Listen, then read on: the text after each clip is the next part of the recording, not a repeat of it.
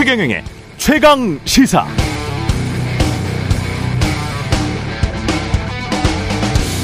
정부 책임의 시작과 끝은 어디라고 보는가? 젊은 친구들이 그곳에 가 있던 것이 잘못된 일인가? 궁극적으로 누가 안전을 책임지는가? 행안부 장관의 말처럼 과연 방지할 수 없었던 참극이었는가? 주최 측이 없는 행사였다고 과연 방지할 수 없는 참극이었는가? 총리가 대통령에게 진솔한 사과를 건의할 생각이 있는가?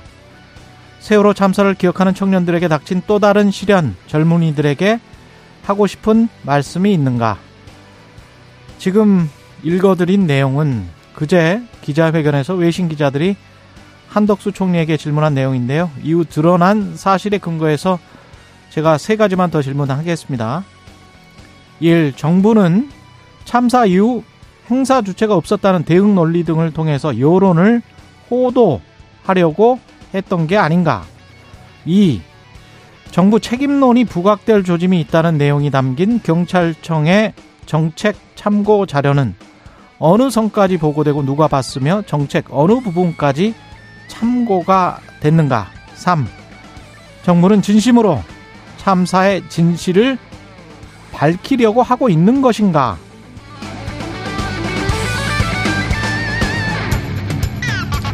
네, 안녕하십니까. 11월 3일 세상에 이익이 되는 방송 최경련의 최강사 출발합니다. 저는 KBS 최경련 기자고요. 최경련의 최강사 유튜브에 검색하시면 실시간 방송 보실 수 있습니다. 문자 참여는 짧은 문자 50원, 긴 문자 100원이 드는 샵9730 또는 유튜브 무료 콩 어플 많은 이용 부탁드리고요. 오늘 최강시사 북한이 NLL 넘어서 미사일 도발을 했습니다. 통일연구원 홍민 북한 연구실장 만나보고요. 어, 이태원 참사 현장에서 적극적인 구조 활동을 펼쳤던 이태원 파출소 김백겸 경사 그리고 조홍천의 좋은 좋은 정치 준비돼 있습니다.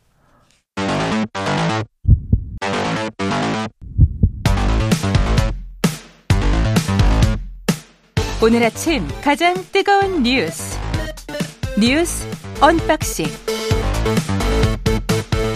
자, 뉴스 unboxing 시작합니다. 민동기 기자 김민아 평론가 나와 있습니다. 안녕하십니까? 안녕하십니까? 예, 북한이 이게 사상 처음이죠. NLL 이남에 탄도미사일을 발사했습니다. 그렇습니다. 분단 이후 처음입니다. 아, 동해상의 북방 한계선 아래쪽 남측 영해 근처로 북한이 탄도미사일을 발사했고요. 25발가량의 다양한 미사일을 어제 서해와 동해로 발사했습니다. 아, 합동참모본부가 밝힌 내용에 따르면 북한의 미사일 포격 도발은 어제 다섯 차례에 걸쳐서 이루어졌다라고 하는데요. 어제 오전 6시 51분쯤 서해상으로 SRBM 4발을 발사했고요. 8시 51분쯤에는 동해상으로 역시 SRBM을 3발을 발사했습니다. 이 가운데 한 발이 NLL 이남 26km, 속초 동쪽 57km, 울릉도 서북쪽 167km 해역에 떨어졌습니다. 아, 북한이 그동안 해안포와 방사포를 NLL 이남으로 쏜 적은 있는데 탄도미사일을 발사한 것은 처음입니다. 아, 북한이 어제 오전 9시 12분쯤부터 동서해상으로 역시 SRBM과 지대공 미사일 등으로 추진되는 10여 발을 쐈고요. 오후에는 9.19 군사 합의를 깨고 동해 NLM 북방 해상 완충 구역 내로 100여 발의 포병 사격을 했습니다. 그리고 그 뒤에 오후 5시 10분까지 지대공 미사일 등 6발을 또 동해 서해상으로 발사했거든요. 엄청나게 어제 많은 그런 미사일을 발사를 했는데 지난달 31일부터 한미가 대규모 연합 공중 훈련을 좀 실시를 하고 있는데 아마 이거를 고려한 어떤 도발 아니냐 이런 분석이 좀 나오고 있고요. 어제 북한 미사일 발사로 울릉군의 공습 경보가 발령이 됐습니다. 그랬었죠? 예, 공습 경보는 어제 오후 2시를 기해서 일단 해제가 됐고요. 어, 우리 군 당국은 NLL 이북 공해상으로 공대진 미사일 세 발을 발사하면서 맞대응을 했고 윤석열 대통령은 긴급 NSC를 주재를 했고요.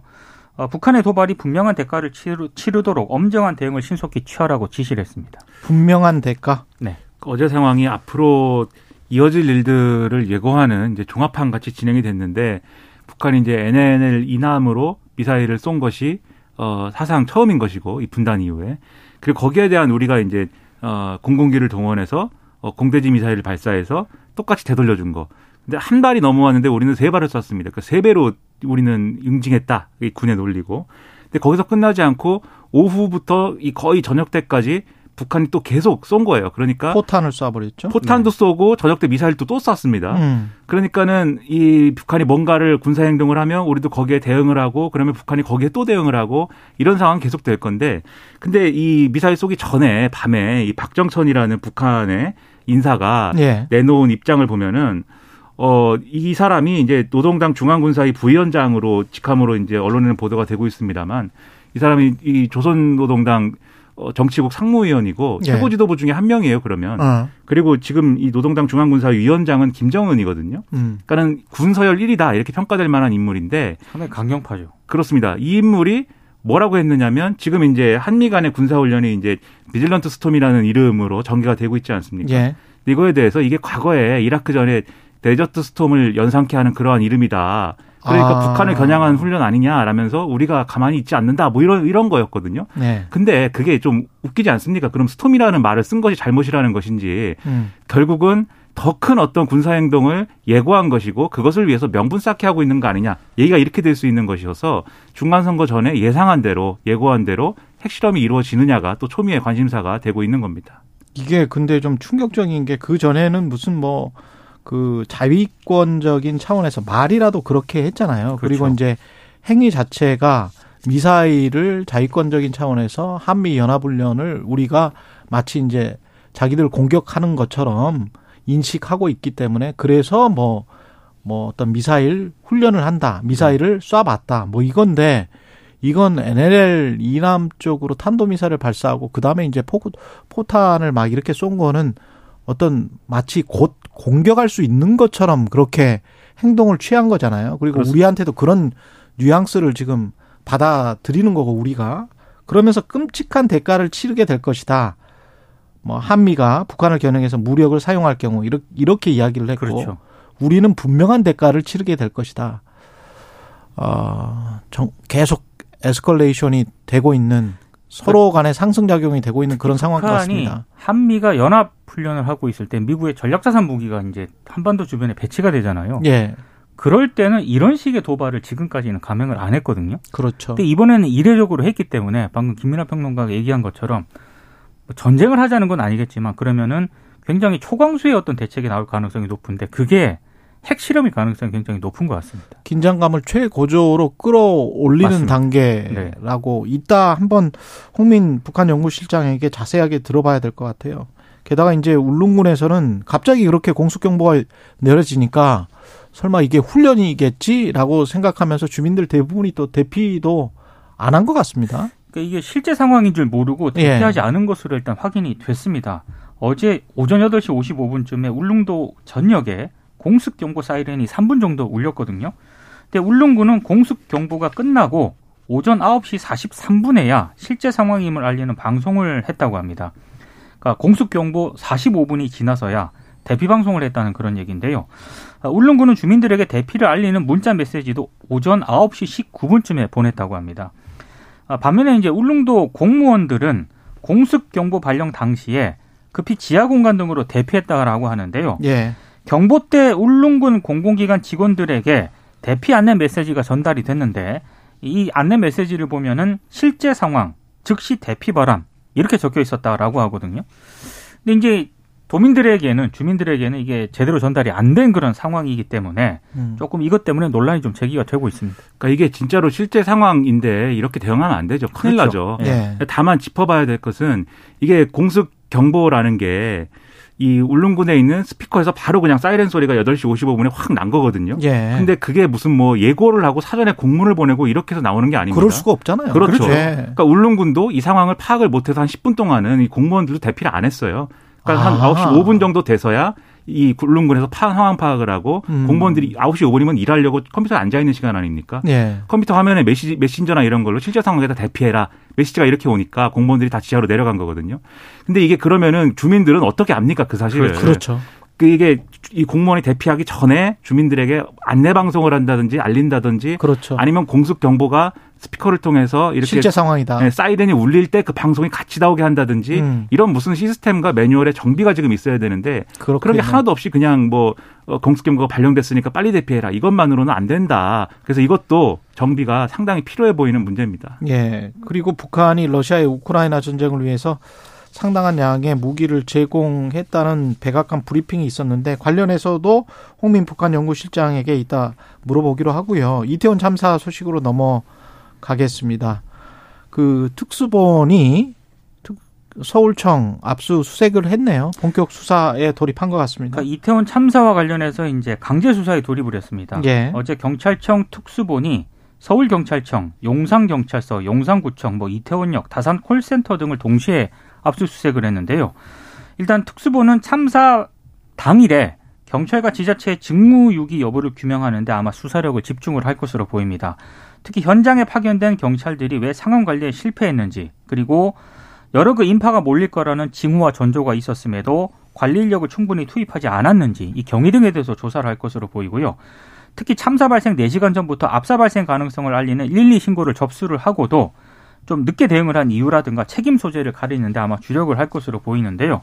특히 이제 용산 경찰서장이 참사 당일에 상부에 늑장 보고했다. 아마 이 점도 주요한 수사 대상이 될 것으로 보입니다. 뭐 언론 보도라든가 경찰이 밝힌 내용을 보면 어, 이 용산 경찰서장 같은 경우에 어, 참사 발생 직후에 현장에 도착을 하긴 했습니다만 이로부터 1시간 21분이 지난 그 10월 29일 오후 11시 36분에야 김광호 서울경찰청장에게 사고 내용을 보고를 했다라고 하거든요. 11시 36분에 36분입니다. 그러니까 이 10시 자체가 15분에 신고가 들어왔는데 그렇습니다. 예, 참사가 시작됐고요. 예. 굉장히 좀 늦었다라는 그런 평가가 나오고 있고요. 특히 서울시의 책임 소재도 이 특수본이 들여다보고 있습니다. 특수본이 압수수색한 곳 가운데 뭐 서울교통공사 안전관리본부라든가 용산소방서, 다산 콜센터 이런 곳 등은 서울시 산하기관이거든요. 예. 그래서 아마 여러 가지 좀 수사가 진행이 될 것으로 보입니다. 그래서 경찰 지금 서울청하고 용산경찰서하고 그다음에 지금 말씀하신 서울시 일부의 경우에는 아마도 이 현장에서 신고가 이루어졌거나 했을 당시에 제대로 대응을 했느냐 그렇죠. 이걸 이제 이걸 보겠다는 것이고 용산구청도 지금 압수수색 범위에 들어가 있는데 이거는 사전에 제대로 준비를 했느냐 그 부분을 이제 들여다보겠다는 것이기 때문에 용산구청만 일단은 그렇습니다. 일단은 그렇습니다. 예. 예. 그 부분과 관련돼서는 용산구청장의 뭐 행보나 이런 거에 대해서도 이제 이상한 부분이 많기 때문에 그런 부분을 이제 들여다보겠다라는 건데 여기서 끝나서는 안 되는 것이죠. 지금 이제 최경영 기자 의문을 말씀하신 것처럼 음. 이걸로 이제 끝나는 게 아니고 이 결과가 그래서 상당히 초미의 관심사가 될 거예요. 이 수사 결과가 왜냐하면 어제 이제 한동훈 법무부 장관이 이게 겨- 사실상 경찰이 이제 셀프 수사, 셀프 감찰하는 것처럼 되는데 어떻게 그게 맞다고 생각하냐라는 기자들의 질문에 대해서 검찰도 이 상황을 굉장히 엄중하게 보고 있지만 어, 민주당의 검수한박 이른바 이제 검찰 수사권 축소 법안을 처리하는 바람에 대형 참사에 대해서 검사가 수사를 할 수 없게 된 상황이다라고 발언을 했거든요. 그래서 참 이런 상황에서도 그런 얘기 하느냐라는 의문도 있지만 어쨌든 그렇게 답을 한 걸 보면 그 전에는 시행령 등을 통해서 어지간한 등- 건다 할 수 있습니다. 등을 통해서 다 할수 그렇죠. 있다고 그러지 않았어요? 네. 그렇죠. 근데 무리가 네. 없는 방식은 결국 경찰이 경찰이 저지른 잘못에 대해서는 검찰이 수사를 할 수가 있어요. 그래서 만약에 경찰이 이렇게 스스로 수사를 하고 감찰을 하고 조사를 했는데 그 결과가 국민들 눈 보기에 굉장히 미진하다. 누가 봐도 이게 봐주기다라고 하면은 이제 검찰 수사 국면으로 넘어갈 것이기 때문에 경찰 입장에서는 그렇게 되는 것을 어 방지하기 위해서라도 아마 열심히 노력을 할 텐데 국민들의 기대에 부응하는 그런 수사 결과를 내놓기를 좀 바랍니다. 지금 언론들의 한쪽에서는 또 검경의 싸움으로 사실은 검찰이 경찰의 수사권을 가져오기 위해서 뭔가 네. 대응 쪽으로만 계속 몰고 있는 거 아닌가? 그렇게 의혹을 제기를 하고도 있고요. 그 다음에 이제 저는 이게 노영선 교수도 그런 이야기를 했습니다만은 이런 사고가 압사 사고가 터졌을 때는 4분의 critical time, 4분의 골든 타임이 있다고 했는데 네. 4분의 골든 타임을 지키고 말고 아무리 빨리 간다고 해도 소방 당국이든 경찰 누구든 간에 아무리 빨리 간다고 해도 그때 대응을 어떻게 해도 그거는 어떻게 할 수가 없는 인명을 구할 수가 없는 상황이잖아요. 4분이라면. 그렇다면 대비 쪽으로 예방 쪽으로 어떤 초점을 많이 맞춰서 이렇게 큰 인명 피해가 난 거는 결국은 대비하고 예방을 못한 못한 책임이 크기 때문에 거기와 그것과 관련된 어떤 법적 책임을 물을 수 있는 방법들 그런 것들을 모색해야 되지 않는가 싶은데 이렇게 계속 대응 쪽으로만 가면 결국은 누가 잘리든지 간에 몸통이 아닌 꼬리가 잘리는 상황이 될 가능성이 굉장히 높지 않습니까? 그래서 지금 예. 용산 경찰서장이 지금 대기발령 조처가 되지 않았습니까? 예. 근데 용산 경찰서장 책임론이 언론들이 많이 부각을 하고 있는데 음. 그럼 그때 참사 당일날 용산 경찰서장은 뭐 하고 있었느냐? 어디 있었어요? 윤석열 대통령 퇴진을 요구하는 집회 현장을 통제하고 있었다라고 합니다. 그때 용산구 삼각 지역 인근에서 예. 촛불 대행진 이제 집회가 진행이 되고 있었는데요. 일단 이임재 용산 서장은 촛불 행동 집회가 보수 성향 집회와 충돌할 것을 우려해서 당시 용산 경찰서 경비과장 그리고 정보과장과 함께 그 현장에 나갔다라고 하는 겁니다. 그러니까 이 얘기는 무슨 얘기냐? 이태원 참사를 관할하는 치안 책임자들이 모두 윤석열 대통령과 관련한 정치적 성격의 집회를 통제하는 그런 현장에 출동해 있었다는 그런 얘기거든요. 그러니까 이게 용산 경찰서만의 문제인가라는 것에 대해서는 한번 생각할 필요가 있는 것 같습니다. 이게 당연히 그런 부분에 있어서도 그렇고 또 아주 실무적인 차원에서 정말 범위를 좁혀가지고 아주 실무적인 차원만 들여다봐도 용산 경찰서 수준에서 끝나는 얘기가 전혀 아니죠. 그렇죠? 왜냐하면 112 신고라든가 이런 신고는 서울청으로 들어가는 거거든요. 그렇죠. 그리고 예를 들면 기동병 기동 경력을 이제 동원한다거나 이런 결정도 1차적으로는 서울청이 하는 겁니다. 그래서 서울청 음. 수준에서 만약에 소화가 안 되면은 경찰청이 다른 지역에 있는 다른 예를 들면 경기 남부청이라든지 이런 데서 이제 기동대 지원을 요청하거나 이렇게 하는 것인데 지금 상황을 보면은 무슨 제대로 보고도 안 되고 아무것도 안 되고 경찰청장은 두, 거의 두 시간이 지나서야 이 사안을 알게 됐다고 보고를 받았다고 하고 이런 예. 난맥상을 보면은 이게 보고가 안 됐다라는 청장보다 것도 대통령이 먼저 알았다는 거 아니에요? 그렇죠. 보고가 네. 안 됐다라는 것도 문제지만 경찰이 이 사전 대비에 있어서 이태원에서 이런 이런 사고가 일어날 수도 있다. 여러모로 참사로 발생 참사가 발생할 수 있기 때문에 뭔가 대비를 해야 된다. 아니면 최소한 이게 굉장히 10, 10만 명 이상 모이는 중대한 어떤 그런 상황이기 때문에 어떤 상황이든 대비할 수 있어야 된다라는 준비를 전혀 안 한 겁니다. 전혀 안 했고 관심사는 지금 지금 말씀하신 대로 하면은 관심사는 어떤 정치적인 집회 이런 거를 잘 막는 모습 그리고 거기에 서장까지 현장에 가가지고 이 진두지휘하는 모습을 보여서 뭔가 아무튼 좀 뭐랄까요, 어, 이 충성도를 좀 과시하는 VIP 심경 경호 그런 결과를 기대한 거 아니냐라고 국민들이 의심할 여지가 지금 충분한 얘기들이거든요. 이게 그렇기 때문에 실무적인 차원에서 지금 이 경, 서울청장, 경찰청장이 책임을 명키 어렵다라고 생각이 되고요. 정치적 차원에서는 그 이상도 그리고 범위를 확 넓혀서 책임질 수 있는 구조를 만들어야 되는 거죠, 지금. 그 전반적으로 그 흘러가는 게 전부 다 대통령만 바라보면서 일을 하고 있는 것 같은데 지금 월급 주는 사람들은 국민들이에요. 그렇습니다. 헌법상 주권자는 국민이고 그는 국민의 생명과 안전을 보호하라고 헌법에 다 돼 있고 그걸 위해서 공무원들이 일하고 있는 거니까 자꾸 너무 정치적으로 공무원들까지 이렇게 그 그렇게 할 필요는 없을 것 같습니다. 그리고 기동대 예. 경력을 요청한 것과 관련해서도요.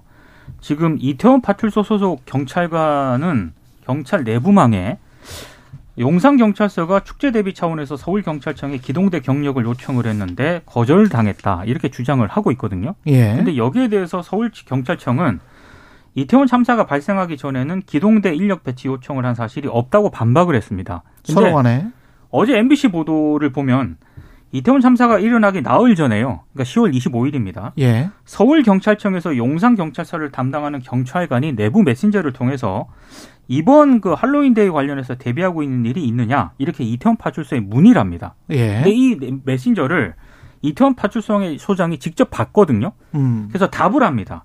일단 교통 기동대 지원이 절실히 필요하다. 전문 교통관리 인력이 보강되면 할로윈데이 군중 관리에 많은 도움이 될 것이다라고 이 내부 메신저를 통해서 답을 보내거든요. 예. 그런데 MBC 보도에 따르면 이 이태원 파출소장의 메시지 답변은 오지 않았다라고 합니다.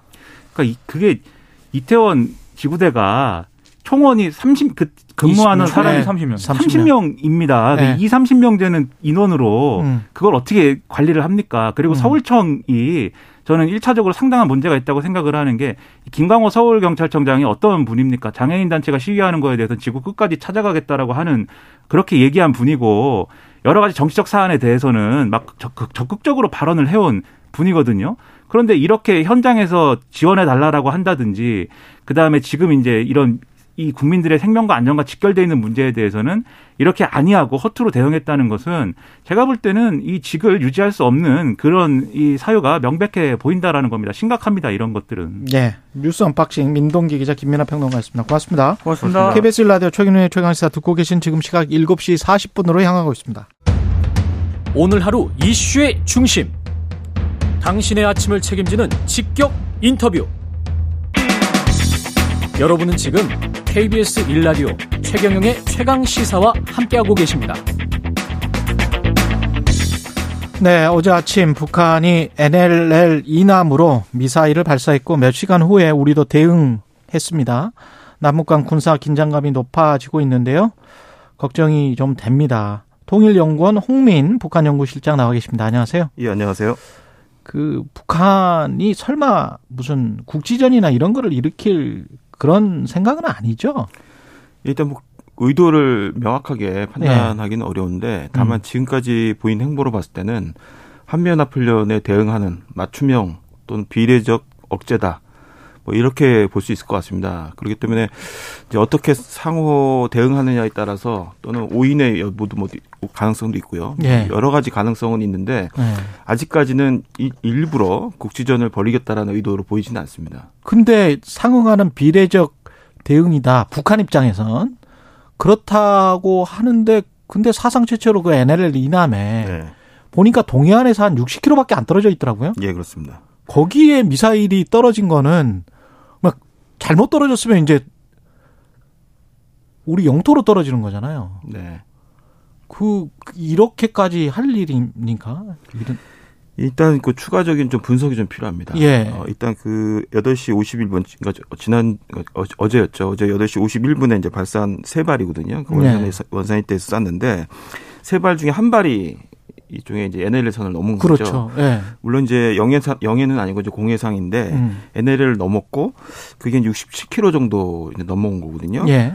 근데 이게 그 발사 궤적을 보면은 나머지 세 발은 다 직선형으로 날아갔습니다. 궤적이. 예. 이 마지막 한 발만 어 휘어서 날아갔어요. 휘어서? 예, 휘어서 사실상 이제 그 직선 거리 직선 형식으로 날아가지 않고 휘어서 이제 떨어진 거죠. 그래서 지금 우리 군 당국에서도 이제 추가적인 분석이 필요하다고 하는 이유는 이게 의도성을 갖고 일부러 그 좌표를 찍은 건지 생각을 하고 쏜 것인지 아니면 이것이 이제 일종의 약간의 오발 오발 내지는 어, 잘못된 탄착인지 아. 이거는 조금 이제 추가적인 분석이 필요한 것으로 이제 보여집니다. 근데 만약에 잘못된 탄착이었으면 정말 남북 관계가 이게 항상 긴장을 할 수밖에 없는 게 잘못된 탄착으로 북한이 그렇게 쐈으면 우리는 대응을 안 할 수가 없잖아요. 만약에 우리 국민들이 그걸로 사상을 당했다면 그러면 이제 굉장히 큰 일이 되지 않습니까? 그렇습니다. 가장 우려하는 바가 바로 이제 그 오인의 문제하고 예. 그렇게 이제 잘못된 발사의 경우거든요. 음. 그래서 이 경우가 이제 서로 이제 뭔가 완충할 수 있거나 아니면 그걸 소통할 수 있는 커뮤니케이션 체계가 가동이 돼야 되는데 예. 전혀 그것이 가동되지 않는 상태에서 서로 비례적 대응을 지금 다 공헌을 하고 있는 상태라서 그렇죠.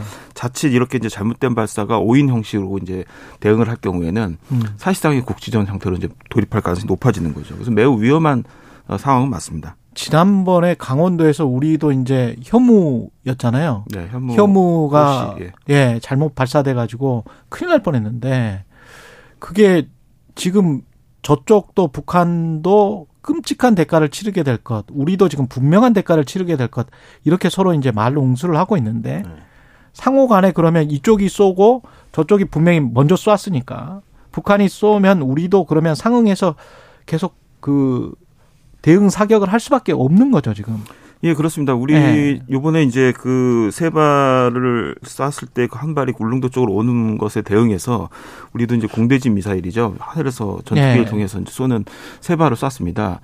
어, 정확하게 북측에 상하는 67km 북 이남 쪽 이북 쪽에다가 정확히 쐈는데 아, 이거는 비례적 대응이자 압도적 대응입니다. 이게 음. 한 발이 넘어왔으니까 세 발로 예. 응수를 해준 거거든요. 그러니까 세 배에 갚아준다는 원칙을 이번에 통용시킨 겁니다. 그래서 어, 이런 방식으로 이제 비례적 대응을 새로 할 경우에는 매우 그 위기가 빠르게 고조되고 상당 부분 이제 국지전 형태로 돌입하는 아주 위험성이 아주 크게 내포돼 있다라고 볼 수 있는 거죠. 언론에서는 사실상 9.19 군사 합의가 파기된 거다. 네. 북한이 먼저 시작했지만 하여간 한국도 그렇게 쌌기 때문에 그러면 이게 의미하는 게 뭘까요? 일단 그 NLL선이 중요한 건 뭐냐면 북한이 인정을 하지 않아 왔 지만 네. 사실상 9.19 군사 합의를 통해서 NLL선을 기준으로 해서 완충 지역이 설정됐습니다. 음. 성호 이남과 이북 내에 예. 40km 지점들을 완충 지역으로 설정을 했기 때문에 사실상 북한도 NLL선을 인정한 꼴이 돼버린 거거든요. 그 합의를 함으로써. 그렇군요. 근데 지금 이제 NLL선을 넘었기 때문에 예. 사실 기준선을 이제 완전히 무시한 거기 때문에 전면적 파기 행위로 이제 볼 수 있고 어, 한국이 여기에 대해서 뭐 응수하는 것 자체가 뭐 파격이냐 이렇게 보기는 어렵고 북한이 완전 이제 파기를 했기 때문에 어, 사실상 이제 지금 이 군사합의는 어, 일정 부분 이제 무용지물화 되는 이제 경로를 밟고 있는 것이 아니냐 이렇게 볼 수 있습니다. 9.19 군사합의는 사실상 무용지물 됐다. 근데 방금 전 또 연합뉴스의 보도는 합참의 발표가 나왔는데요. 속보가 북한이 또 쐈네요. 미상의 탄도미사일을 동해상으로 발사했다. 앞으로 지금 계속 이러는 겁니까? 예, 그렇습니다. 그러니까 비례적 대응을 하겠다고 바- 정확히 얘기했고 특히 예. 이건 김정은 위원장이 시정연설에서 정비례해서 하겠다고 그랬거든요. 그렇기 때문에 공대지 미사일 세, 발, 세 발을 쏜 것에 대해서 일종의 어떻게 보면 대응 사격을 또 하는 방식으로 아마 진행될 가능성이 있고 음. 4일까지 빌런, Vigilant Storm이라는 이제 공중연합훈련이 진행되거든요. 예. 아마 이 기간 동안은 계속 이런 방식의 시소, 소위 이제 계속 위기가 상승되는 구조로 갈 가능성이 매우 높아졌다라고 보여집니다. 근데 북한은 돈도 없는데 지금 뭐 미사일 25발 어제 쏜 것만 해도 최대 7,500만 달러라고 하더라고요. 미국 군사연구원 발표가. 그 그렇게 지금 추정을 하고 있는데 이렇게 쏴도 됩니까 북한은? 그러니까 우리가 소위 이제 무기 체계를 만들어낼 때 예. 그 무기 체계에 들어가는 이제 소위 자본주의 시장 경제 논리에 의해서 투여되는 어떤 어 비용과 그렇죠. 또 북한이라는 시스템 내에서 무기 체계가 만들어지는 어떤 비용적 개념은 좀 다른 개념이 있습니다. 어떻든 북한은 전체적인 계획 경제 안에서 특히 그리고 어 당군 군산 복합체가 아예 딱 아. 정해져 있는 시스템 안에서 만들어지는 것이기 때문에 동률로 어떻든 우리의 그 비용 계산을 바로 투영하기는 어렵습니다. 어, 그럼에도 불구하고 어 25발의 미사일을 쏠 정도면 상당한 비용은 일단 감수를 하고 쐈다라고 봐야겠습니다. 그럼 앞으로 이제 핵실험까지 그냥 중간 선거 전이면 얼마 남지도 않았잖아요. 미국 중간 선거가 11월 10일인가 그렇죠. 8일입니다. 8일.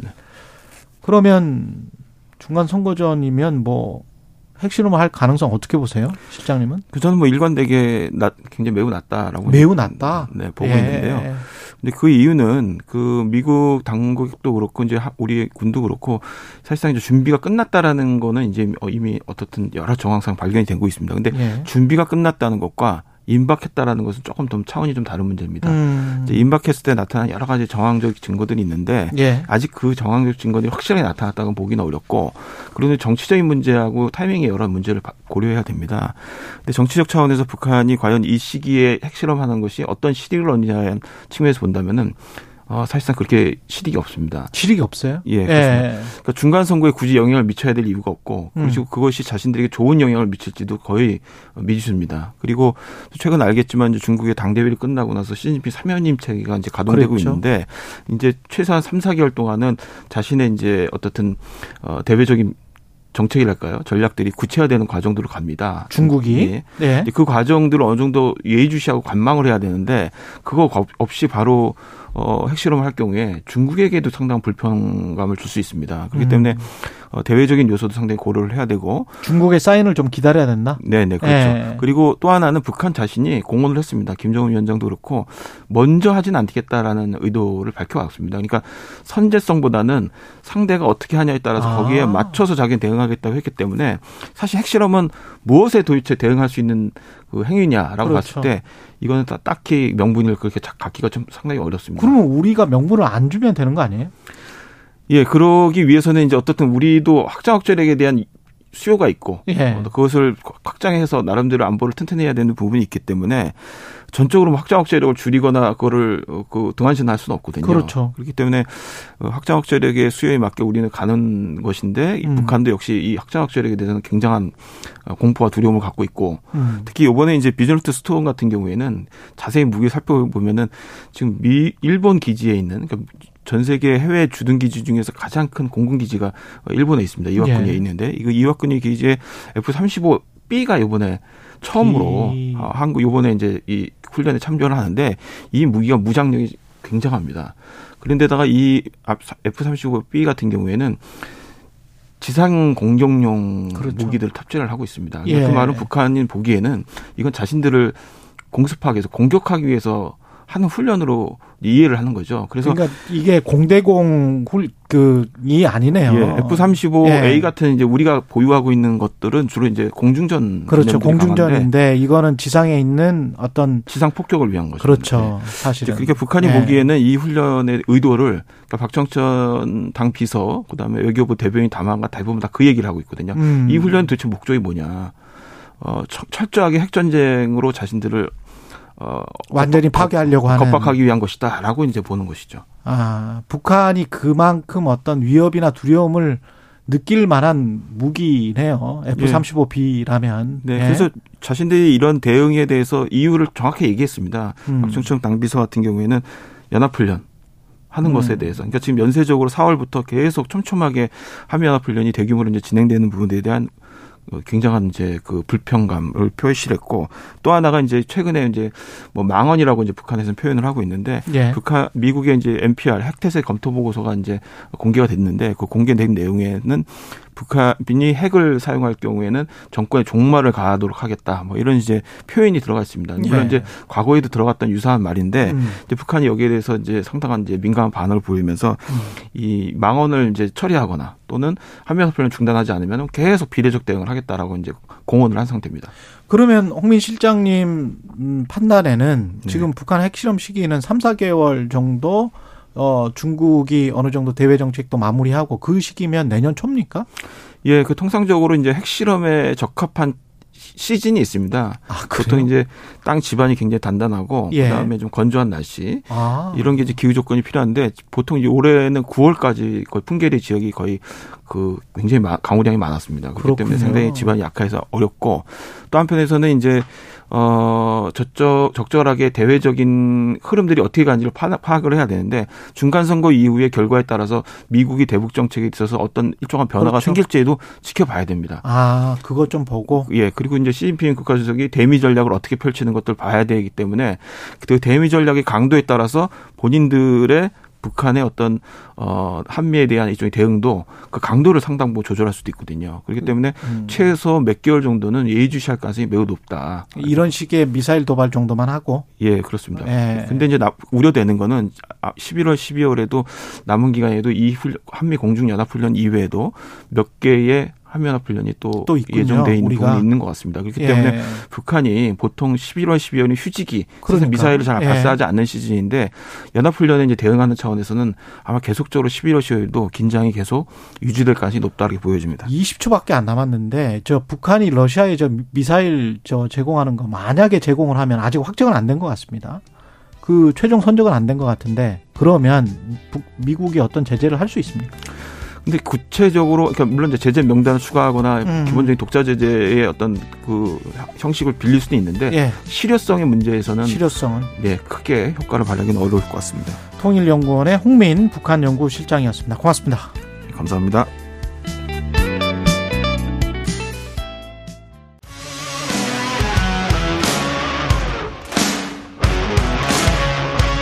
오늘 하루 이슈의 중심 최경영의 최강 시사. 네, 이태원 참사 경찰의 부실 대응에 대한 책임론 이야기가 나오고 있는데요. 일선 현장에서 근무하는 경찰관들의 이야기를 좀 들어보겠습니다. 사고 지점에서 사람이 죽고 있어요. 제발 도와주세요 라고 하면서 절박하게 외쳤던 경찰관 서울 용산 경찰서 이태원 파출소 소속의 김백겸 경사 전화로 연결돼 있습니다. 안녕하세요, 경사님. 예, 안녕하십니까. 예. 지금 사고 이후에 개인적으로도 마음이 심적으로도 굉장히 아프실 텐데 어떠세요? 아, 우선적으로는 이제 제가 힘든 것보다는 지금 저보다 더 훨씬 더 고통받고 계시고 힘든 시간을 보내고 계신 유족분들의 마음이 우선이기 때문에 그냥 그저 유족분들께 죄송한 마음 뿐입니다. 음, 인간적인 죄송함 그리고 그때 당시 상황에 관해서 좀 듣고 싶은데요. 그때 그냥 당직 근무를 하고 계셨던 거죠? 예, 맞습니다. 그날 29일 아침 주간 근무를 명받아서 아침 7시부터 그 사건 발생일까지 계속 근무를 하고 있었습니다. 아침 7시부터 그러니까 밤 늦게까지 근무를 하고 계셨던 거군요. 예, 맞습니다. 예. 그리고 현장으로 출동했을 때는 다른 어떤 신고를 받으셨던 거예요? 네, 단순 시비가 발생을 시비. 했다고 하여서 예. 해당 신고를 받고 저희 여성 경찰관 한 명과 동료 남성 경찰관 한 분 또 총 세 명이 현장을 출동하고 있던 상황이었습니다. 가서 보니 어떻든가요?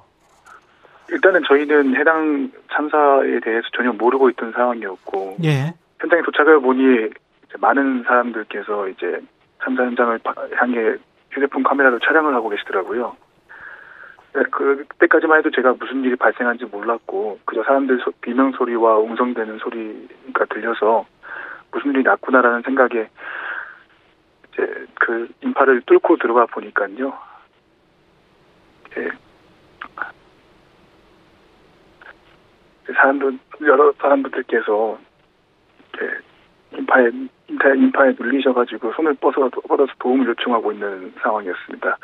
그 현장에서는 이미 시민분들께서 구조 활동도 이미 하고 계셨던 상황이었고요. 음, 그래서 이제 사람이 죽고 있어요. 제발 도와주세요 하면서 외치고 본부에도 연락을 했습니까?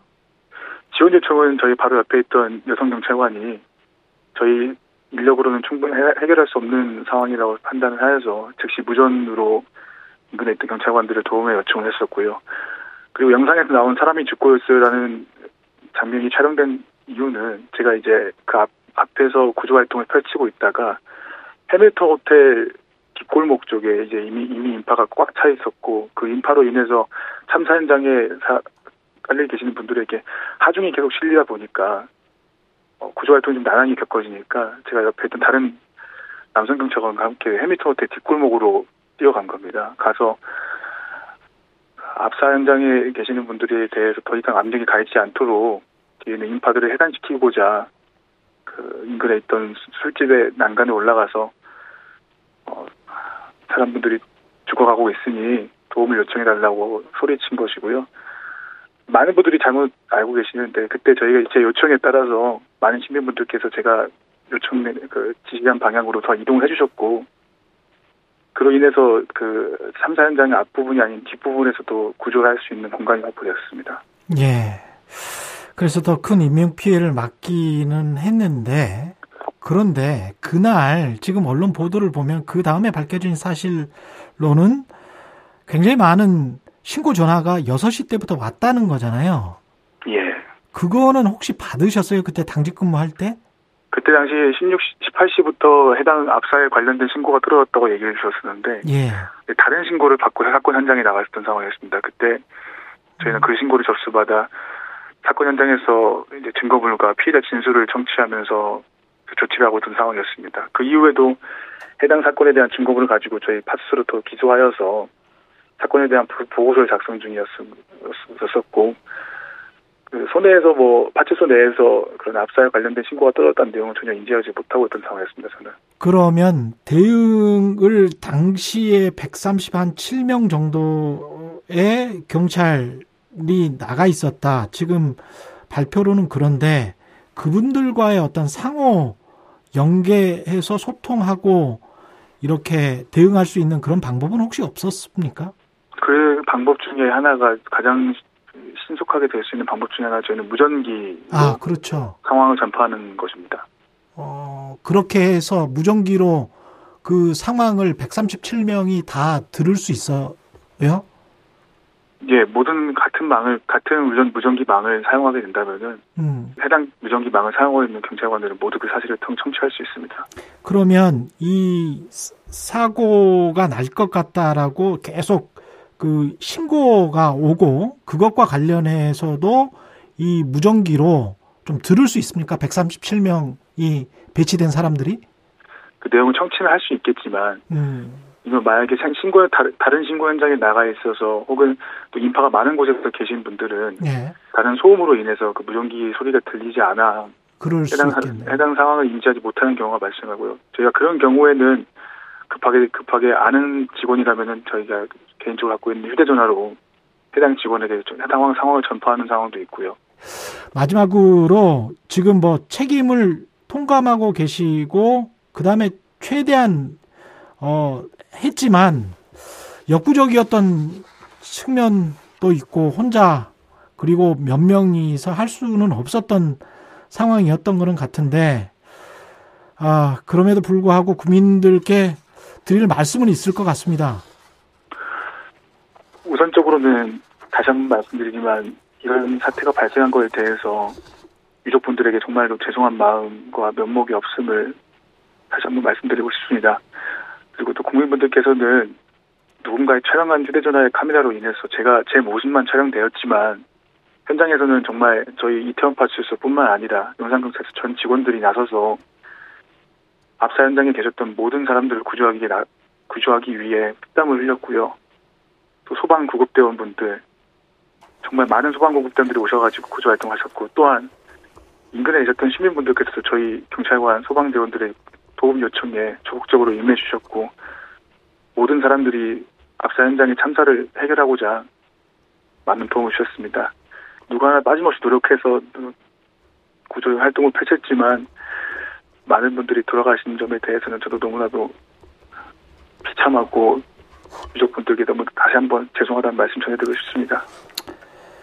아, 청취자 여러분이 잘 판단해 보시기 바랍니다. 하위직 경찰의 책임감 도 이 정도입니다. 여기까지 듣겠습니다. 이태원 참사 당시 출동한 김백겸 경사였습니다. 네, 현경환님, 경사님, 걱정하지 마세요. 당신 덕분에 더 많은 분들이 무사하십니다. 감사합니다. 깍깍둥님, 김백겸 경사님, 정말 감사합니다. 참 경찰이십니다. 절대 죄책감 갖지 마세요. 0197님, 김백겸 경사님, 감사합니다. 당신은 영웅이십니다. 너무 아파하지 마세요. 이렇게 말씀하셨습니다. 많은 분들이 응원 감사 문자 보내셨고요. 우리나라는 높은 분들은 책임 면피하려고 하고 가장 하위직 현장에 있는 분들이 이렇게 책임감이 강해요. 뭐 우병의 나라여서 그런지 씁쓸합니다. 예. 경찰의 늦장 대응 파장 어제 국민의힘 이어서 오늘은 민주당 입장 들어보겠습니다. 월간 조홍천의 좋은 정치 어, 민주당 조홍천 의원 나오셨습니다. 안녕하십니까? 예, 안녕하세요. 예. 지금 뭐 그 대비 대응 시스템 측면에서 이태원 압사 참사는 어떻게 평가하십니까? 8년 전 세월호 참사를 겪고 그때 대응 참사에 대한 국가 대응 체계를 어, 새로 만들겠다, 완벽하게 하겠다. 또 법도 많이 만들고 제도도 많이 만들었죠. 그래서 어느 정도 갖춰진 줄 알았습니다. 어, 근데 또 이런 일이 일어난 걸 보면 그 전에 여러 가지 징조가 있었지 않습니까? 또 시민들께서 압사라는 단어를 실제로 십수에 사용하시면서 그렇죠. 신고를 했잖아요. 신고를 하셨잖아요. 네. 이건 법 제도의 문제가 아니고 음 법이 제도가 좋은들 완벽한들 무슨 소용이 있겠습니까? 그걸 음. 실제로 운영하는 사람들이 거기에 대해서 어 실제 따라가지 못하면 경각심을 느끼지 못하면 아니하면 나태하면 어떤 결과가 나오는가 공직자들의 안이함, 태만함, 무책임함 뭐 그런 것들이 주된 문제 아닌가 싶은 그런 생각이 듭니다. 근데 이제 방향은 어, 제 특수본이 경찰청 특수본이 경찰청, 서울경찰청, 용산경찰청 압수수색하고 용산경찰서장한테는 대기 발령 떨어졌고요. 수사가 진행되면서 대응 잘못했다. 그래서 이제 아래쪽으로 문책이 분명히 향하고 있는데 대비는 그러면 잘했느냐? 대비를 잘못한 사람들의 책임은 없는 것인가? 어떻게 생각하십니까? 대응이란 것이 예. 22시 15분에 실제 어그 참사가 딱 벌어졌을 때 그 직후에 왜 제대로 대응하지 못했냐 CPR을 못했냐 왜 제대로 건져내지 못했냐 이걸 만약에 묻는 거라면 네. 그거는 신이 아닌 다음에야 그렇죠. 골든 타임이 제가 알기로는 4분. 4분이란 건데요. 뭐 다섯 겹 여섯 겹 켜켜이 쌓여 있고 진입조차 안 되는 그런 상황에서 그걸 어떻게 합니까? 그건 불가능한 상황 아니겠습니까? 예. 그걸 하기보다는 13만 그러니까 10만이 넘게 운집을 할 것 같다. 음. no mask 몇 년 만에 3년 만에 no mask 할- 헬로윈 행사기 때문에 그래서 용산서에서는 뭐 주장이 엇갈리긴 합니다만은 예. 기동대 요청을 했다는 얘기도 있고 그렇죠. 예. 그래서 어, 당시 경찰 병력 그 배치 상황을 보니까 지구대 파출소 경찰이 32명, 음. 또 나중에 온 교통기동대가 26명. 그거 말고 사법경찰, 그 주로 마약, 성, 성폭력, 뭐 이런 거 암행 단속하는 사람이 50명 해가지고 137명이래요. 예. 그러면 50명은 빼고 이 사람들은 사복으로 그렇죠. 그저 현장에서 잡으려고 하는 사람이니까 예. 질서 유지 계도하는 사람들은 아니죠. 음. 그죠? 26명 교통경찰은 나중에 밤늦게 왔다 그러더라고요. 근데 이 사람들도 차, 차량 이렇게 빼는 거 하는 그렇죠. 거고요. 차량 통제도 그때 왜안 예. 했는지 몰라요. 예. 예. 그리고, 그러니까 실제로는 그 이태원 파출소에 32명, 이 사람들이 다였습니다. 음. 근데 거기에 뭐 수십 건의 112 신고, 뭐 무슨 신고 계속 들어오죠? 그렇죠. 그러면 매뉴얼상으로 또 현장 나가야 되죠. 보고해야 되죠. 다시 들어와서 바빴죠. 서류 챙겨서 다시 네. 올려야 되죠. 예. 그러면 어떻게 통제를 합니까? 사람은 10만이 넘어가는데. 음. 그러니까 이런 일이 있었을 걸로 예상이 되면은 그러니까 스- 사람이 10만이 넘어갈 걸로 예상이 되면 미리 기동대를 뭐 배치를 하든지. 넉넉히 배치를 해서 예. 왜 있지 않습니까? 저 쫙 이렇게 일렬로 서가지고요. 라인처럼. 들고 예, 예. 폴리스 라인 치- 저 치고 예. 예를 들어 지금 문제가 된 그 해밀턴 호텔 옆 그 경사로 골목 예. 1번 출구에서 거기로 못 들어가게 음. 얼마든지 폴리스 라인을 할 수 있지 않습니까? 그렇죠. 그러면 네. 자연스레 일방 통행이 되지 않습니까? 경, 경광등 흔들면서요. 그렇잖아요. 예. 그렇죠. 그럼 왜 그 기동대는 달라고 했는데 안 줬나? 혹은 뭐 거기에 어, 어긋나니까 왜 그그 미리 그 배치할 생각 못 했네. 이게 더 주된 거지. 그러니까. 32명이 지구대 파출소에 앉아가지고 왜 112가 뭐 열한 뭐 뭐 수십 번이 왔는데 왜 네 번밖에 안 나가봤냐? 이건 논할 상황은 아니거든요. 그러니까 이거는 아래로 아래로 향할 일이 아니고 음. 서울 경찰청에서 사실은 이제 그 기동대를 운영을 하는데 예. 그날 토요일이어서 어 아마 어, 정 반정 에, 정부에 반대하는 음. 그런 집회 시위가 있었고 또 삼각지 부근 예. 예 그런 집회가 저녁까지 있었다는 거 아닙니까? 음.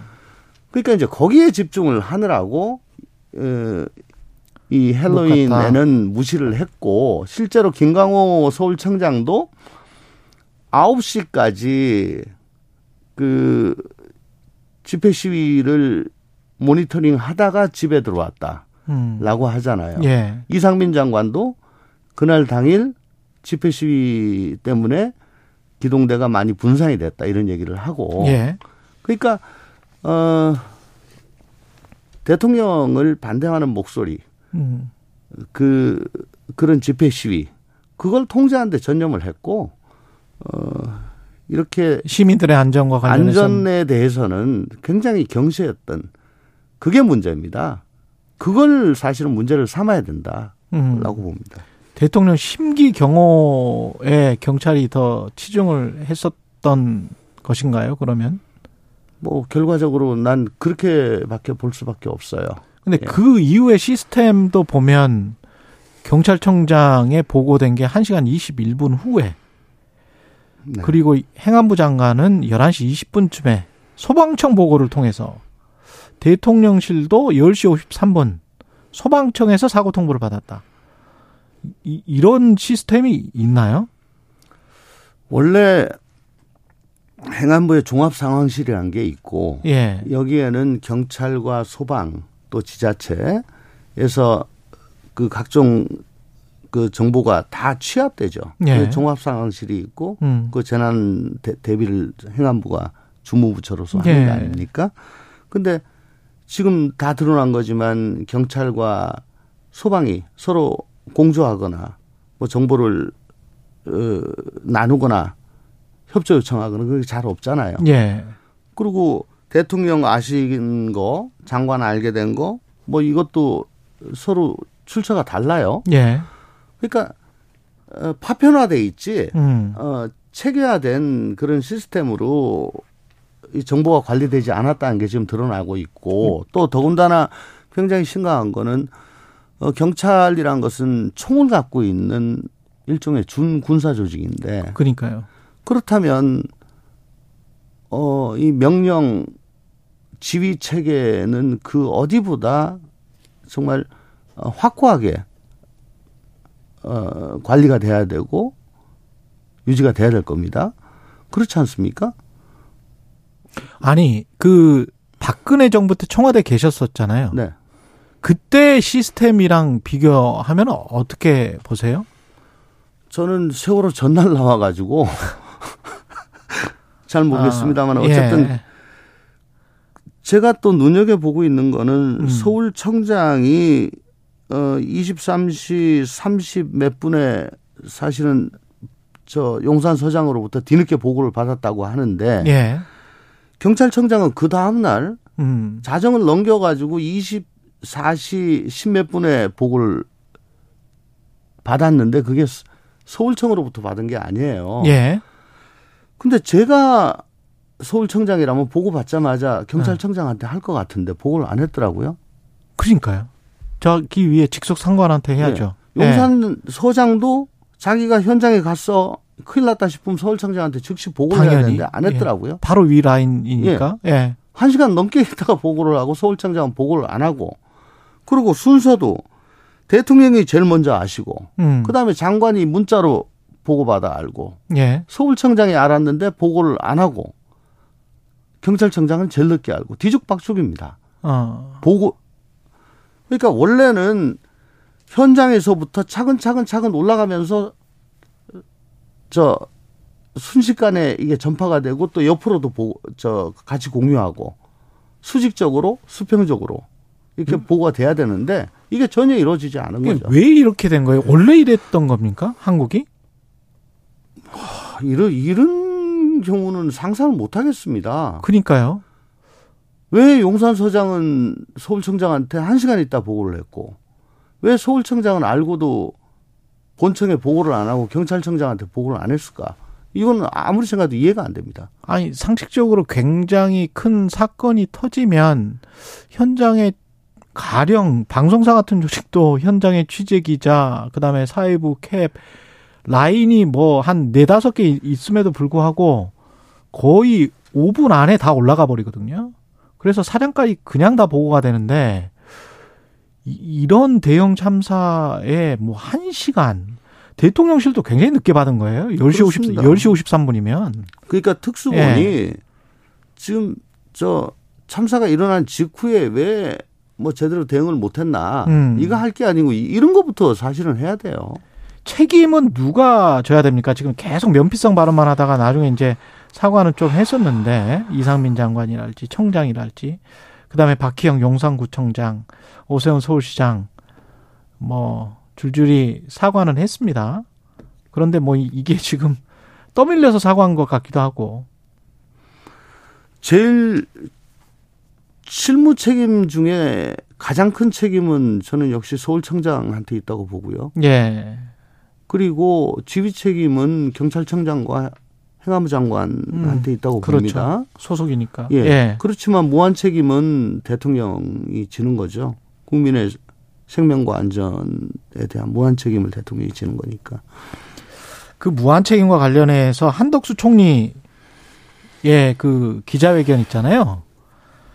그 정부가 무한 책임을 진다고 했는데 중앙재난안전대책본부장은 총리예요. 네. 근데 총리가 가서 뉴욕 양키즈와 보스턴 레드삭스에는 경찰력이 더 투입돼야 되겠지라는 말을 영어로 하고 그러면서 한국의 경찰력 투입이 적절하지 못했 이 상황에 관해서는 crowd management라는 김앤장에서 그런 거 배우셨는지 모르겠습니다만은 어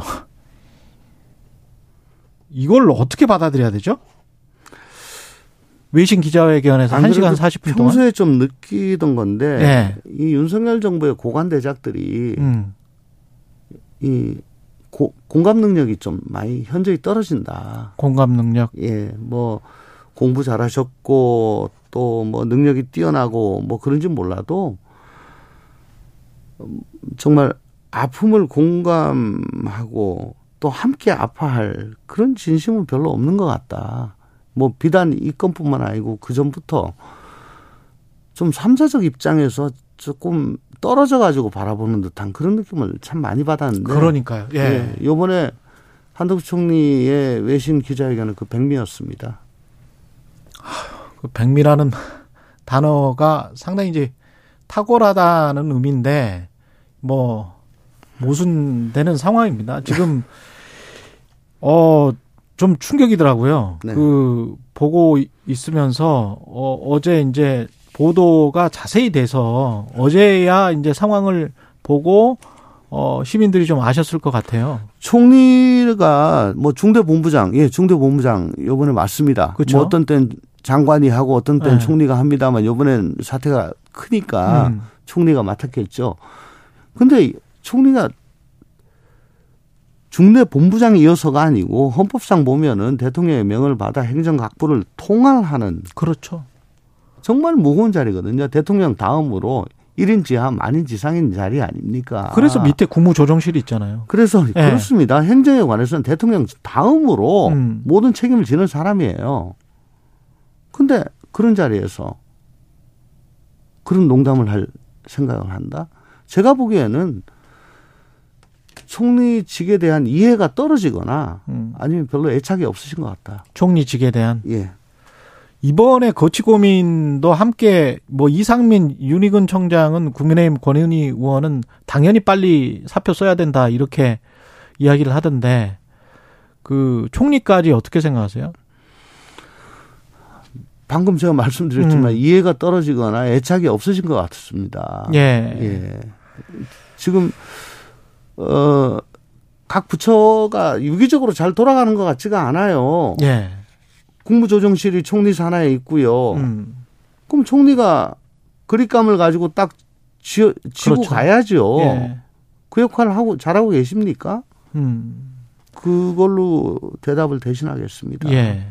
그리고 한 가지 더 여쭤봐야 되는 게 대통령 사과와 관련해서 그 말씀 여쭤보기 전에 그 정책 참고 자료라고 경찰청이 만든 거 있잖아요. 네. 이거는 어디까지 보고가 되나요? 보통 이런 거 하면? 제가 청와대에 있을 때는 예.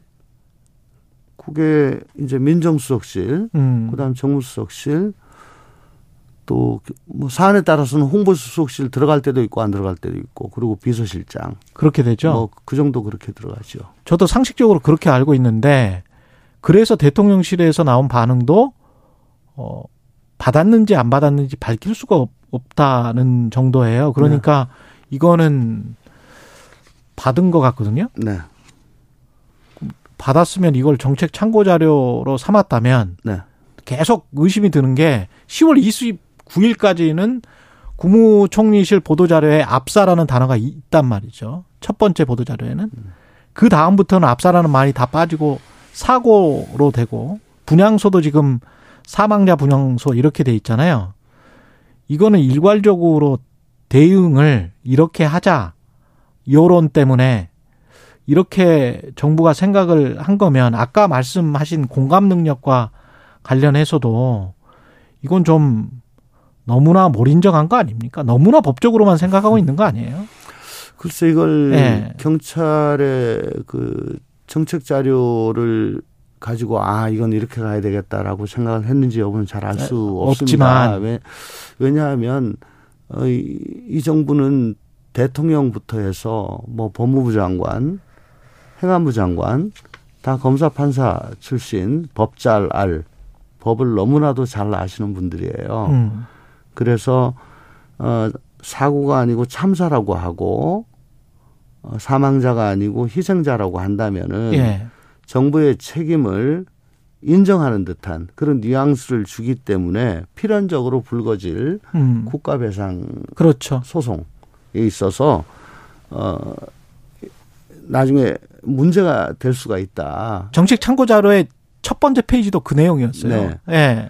아니 근데 그걸 모르겠습니까? 저는 그거 뭐, 이미 알고 있는 뭐. 사망자라고 예. 하는 순간 저는 뭐 그걸 딱 느꼈습니다. 아, 이 사람들이 어, 그걸 염두에 두는구나. 아, 딱 느꼈습니다. 그러니까 그 인시던트라고 그, 그 계속 현수막에도 붙여놓고 근데 그렇죠. 사고라고. 외신 기자가 디제스터라고 했죠. 외신 기자는 예. 무슨 참사라고. 우리나라에 정파적 이해관계가 없는 사람들이잖아요. 예. 이 사람들은 보이는 대로 그냥 그 그걸 표현하는 거 아니겠습니까? 음. 근데 외신 기자들은 뭐라고 했냐? 이건 디제스터다라고 음. 얘기를 하잖아요. 음. 예.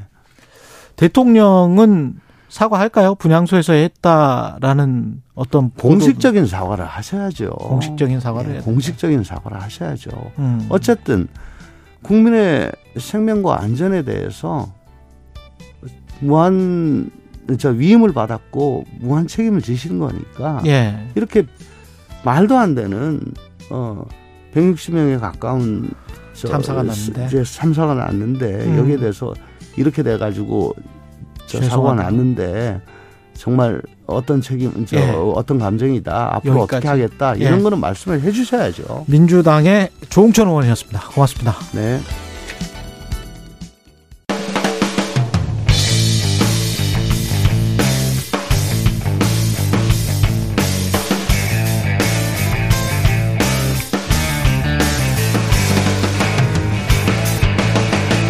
최경영의 최강 시사.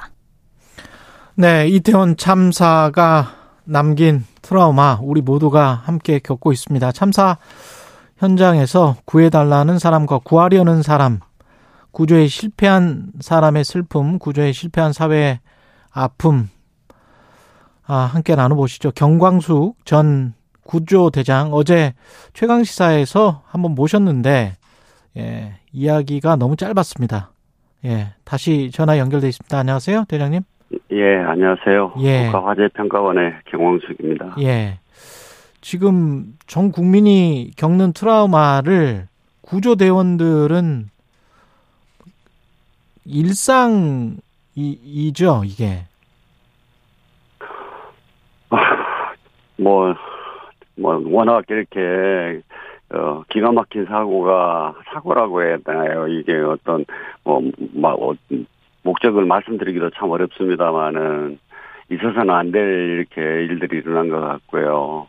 구조대원들 같은 경우는, 그, 구조를 못한 책임감 때문에, 그 트라우마가 있어도 표현도 못 합니다. 그러다 보니, 그 직원들이 심리적 압박이라든지 또 그런 그 외적인 행동들이 아주 심하게 나타나는데요. 뭐 출근해도 혼자 있는 시간이 많고 눈에 초점도 없고 멍하게 허공을 바라보는 아, 그런 모습들이 너무 많거든요. 대장님은 저 삼풍백화점 때도 구조 현장에 있으셨잖아요? 네, 그렇죠. 그렇죠. 그 다음에 성수대교 때도 있으셨어요? 네. 어, 그때는 어떠셨습니까? 그 선풍백화점 붕괴 사고 이전에는 뭐 출동 현장에서 심한 그런 어떤 상황에 대한 그런 목격에도 트라우마에 대한 그런 거를 그 저 뭐 직장에서 이렇게 해결해 주는 그런 게 없었습니다. 그래서 본인이 스스로 해결해야 했어요. 그러는데 예. 삼풍백화점 붕괴 사고 이후에는 출동한 대원들에 대한 그 뭐 근본적으로는 좀 이렇게 그좀 그 체계가 구축이 됐다 이렇게 말씀드릴 수가 있고요. 서울 같은 경우는 뭐 각 지방 그 저 본부에서 그 지역 병원에 따라서 이렇게 좀 다소의 차이는 있습니다만은 뭐 경찰병원이나 아니면 경기 북부 같은 경우는 분당 서울대병원으로 이 그 저 의뢰를 해서 진료를 받거나 입원 치료를 받을 수 있도록 그렇게 체계는 구축이 돼 있는데 이런 현장을 한두 번 보는 게 아니기 때문에 계속 누적되어 있고 또 그 대원들 입장에서는 어 잊으려고 하면 또 다른 그 어떤 현장을 음. 목격하게 되고 하는 것 때문에 많은 어려움이 있다고 이렇게 말씀드릴 수가 있겠습니다. 이번 그 이태원 참사에서 예, 그, 그 소방 대원들이 느꼈을 어떤 트라우마는 또 다른 특별한 것이었을까요? 지상에서 바로 눈앞에서 어, 상황이 벌어졌기 때문에 네. 음. 일반적인 이렇게 저희들이 그저 구조대원들이 출동하는 거는 지금처럼 신체가 온전한 상태에서 이렇게 그저 희생자가 나오는 그런 사고보다는 신체가 훼손된 상태에서 이렇게 희생자들을 목격하게 되는 경우가 많습니다. 예. 또그 상황하고는 좀 이렇게 다소 틀릴 수가 있겠지만 이번 같은 경우는 희생자들이 예, 따지고 보면 이렇게 그냥 이거 숨을 안 쉬고 있는 신체가 온전하기 때문에 그냥 이렇게 금방이라도 일어날 수 있을 것 같은 그런 게 있거든요. 예. 그런데도 불구하고 본인이 이렇게 그 심장 마사지를 하고 심폐소생술을 시행을 함에도 불구하고 어, 시간이 어느 정도 경과돼 가지고 죽음이라는 그런 어떤 모습들이 이 나타나고 평가가 된다고 하더라도 금방 돌아올 것 같기 때문에 그렇죠. 그렇게 시- 심장 압박을 멈출 수가 없거든요. 음. 그런데 이제 그걸로 인해 가지고 그렇게 노력을 하고 했음에도 불구하고 돌아오지 않을 때 음. 그 구조대원들이 느끼는 그 어, 허무함 그런 게 굉장히 오랫동안 남을 수가 있습니다. 그래서 삼풍 백화점 사고 같은 경우에서도 거기 출동했던 대원들이 몇몇 음. 분이 제가 알기로는 극단적인 선택을 한 분들이 계시거든요. 아, 그렇기 때문에 후배 소방관들이요? 네. 예. 제가 알기로는 세 분이 예, 제 생을 마감하신 걸로 알고 있습니다. 그런데 그- 예. 이번에 출동했던 예, 현장에 출동했던 분들도 또 그런 거를 겪지 않으려고 그러면 잘 이겨내야 되고 또 그 어떤 트라우마 음. 증상이 나타난다면 현재적으로 치료를 받고 그 어떤 치료에 따라서 그게 어렵다면 뭐 입원 치료를 해서라도 좀 극복할 수 있도록 해야 되겠죠. 그또 구조대원들뿐만이 아니라 현장에서 그거를 지금 목격한 어린 친구들이 있지 않습니까? 예. 그 친구분들도 그런 증상이 나타난다면 빨리 병원을 내원하셔서 전문가의 진단을 받고 거기에 따른 치료를 하셔야지 그게 시간이 단순하게 경과된다 해가지고 잊혀져 가는 건 아닙니다. 예. 그렇기 때문에 그런 부분에 대해서도 그 현장을 목격하신 분들은 좀 각별한 신경을 좀 써 주셔야 되는데 음. 거기 갔는지 안 갔는지를 누가 모르지 않습니까? 그렇죠. 그렇기 때문에 본인들이 그거를 목격하신 분들은 그 트라우마 탈출을 위해 가지고 꼭 이렇게 또 전문가의 도움을 받아야 된다 이렇게 권하고 싶습니다. 주변의 가족이나 친구도 각별하게 좀 신경을 써야 될 것 같고 아까 네. 김백겸 경사 현장에서 어떻게든지 사람들을 구하려고 노력했던 경찰관인데 계속 이제 죄송하다는 이야기를 반복하잖아요. 네. 그게 어떤 의미일까요? 뭐 어떻게 보면 경찰관이나 소방관이나 따지고 같죠. 보면 같은 사람입니다. 근데 그 그분들은 그 나름대로에 가지고 있는 게 임무 수행이라는 게 있거든요. 그렇죠. 그런데 그 역할을 제대로 못했기 때문에 그 본인이 가지는 그 어떤 그 죄책감 그런 게 누구보다도 더 클 수 있습니다. 그렇기 때문에 그분들이 잘 이겨내셔야 되는데 그렇지 못하고 어 이겨내지 못하게 되면 저처럼 많은 시간을 이렇게 고통을 받을 수도 있거든요. 예. 그렇기 때문에 그런 부분에 대해서 뭐 저도 어떻게 보면 그 주변에 혼자 있지 말라고 하시는 의사 선생님 그 진단까지 이렇게 있었습니다. 그 혼자 있지 말라는 거는 돌발적인 어떤 행동을 취할 수 있다 이렇게라고 표현을 해야 되거든요. 물론 저도 이렇게 생존을 해 있습니다만은 한 두 번 정도 예, 그런 포기를- 말씀 하지 마시고요. 예, 포기를 하려고 했던 그런 적이 있거든요. 그런데 이제 문제는 그런 거를 조금씩이라도 이겨내기 위한 스스로의 노력이 필요하고요. 그 다음에 사회적으로 정부에서도 어 뭔가 더 지원하고 시스템이 뭔가 있어야 될 것 같은데 뭐가 더 필요할까요? 지금 현재에서는 어, 고기 이거 이태원 참사 현장에 갔다 안 갔다 자체를 이래 뭐 불특정 인원에 대해 가지고 무작정 비난하고. 할수 예. 있는 건 아니지 않습니까? 예. 그래서 본인이 먼저 그 부분에 대한 거를 이겨낼 수 있도록 이렇게 먼저 해주시는데 또 혼자 가신 분들도 있겠지만 그렇지 않고는 친구들이나 누구랑 같이 간 일행들이 있을 거 아닙니까? 예. 그래서 일행분들이 계신다면 일행분들께서 그 같이 갔던 분들과 평상시 좀 이렇게 소통을 이후에는 좀 더 자주 하시면서 그분이 그 전과 다른 현상이 나타난다면 음. 예. 좀 이렇게 병원을 이렇게 내원을 유도를 하든지 또 치료를 함께 가서 받는 그런 체계를 이렇게 갖춰가는 게 필요할 것 같고요. 또 정부에서는 그런 부분에 대한 거를 지금 한 사람이 더 필요한 시기에 지금 인구는 자꾸 줄고 있지 않습니까? 예. 그런데 비해 가지고 이렇게 음, 대한민국을 짊어지고 나가야 될 젊은 친구들이 이렇게 생을 빨리 마감한다는 거는 정말로 있을 수는 없는 일입니다.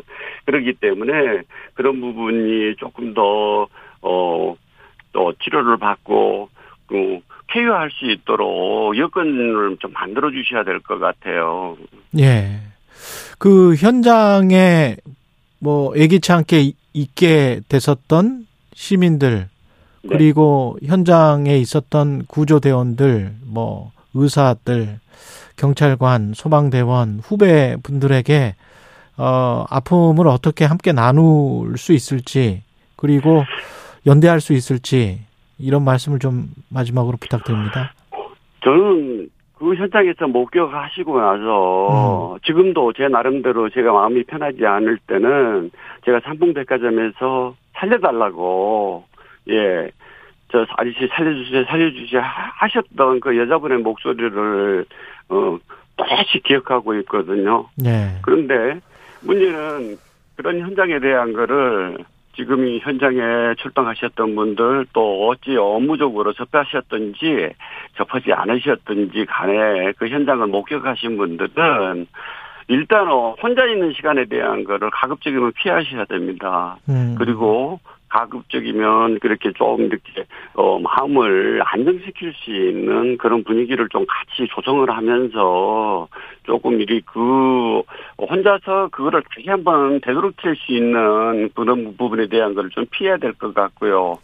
제 경험 같으면 어 가급적이면 언론의 보도도 뉴스 시간대를 저 피했으면 하는 그런 바람입니다. 안 보시고 예. 네.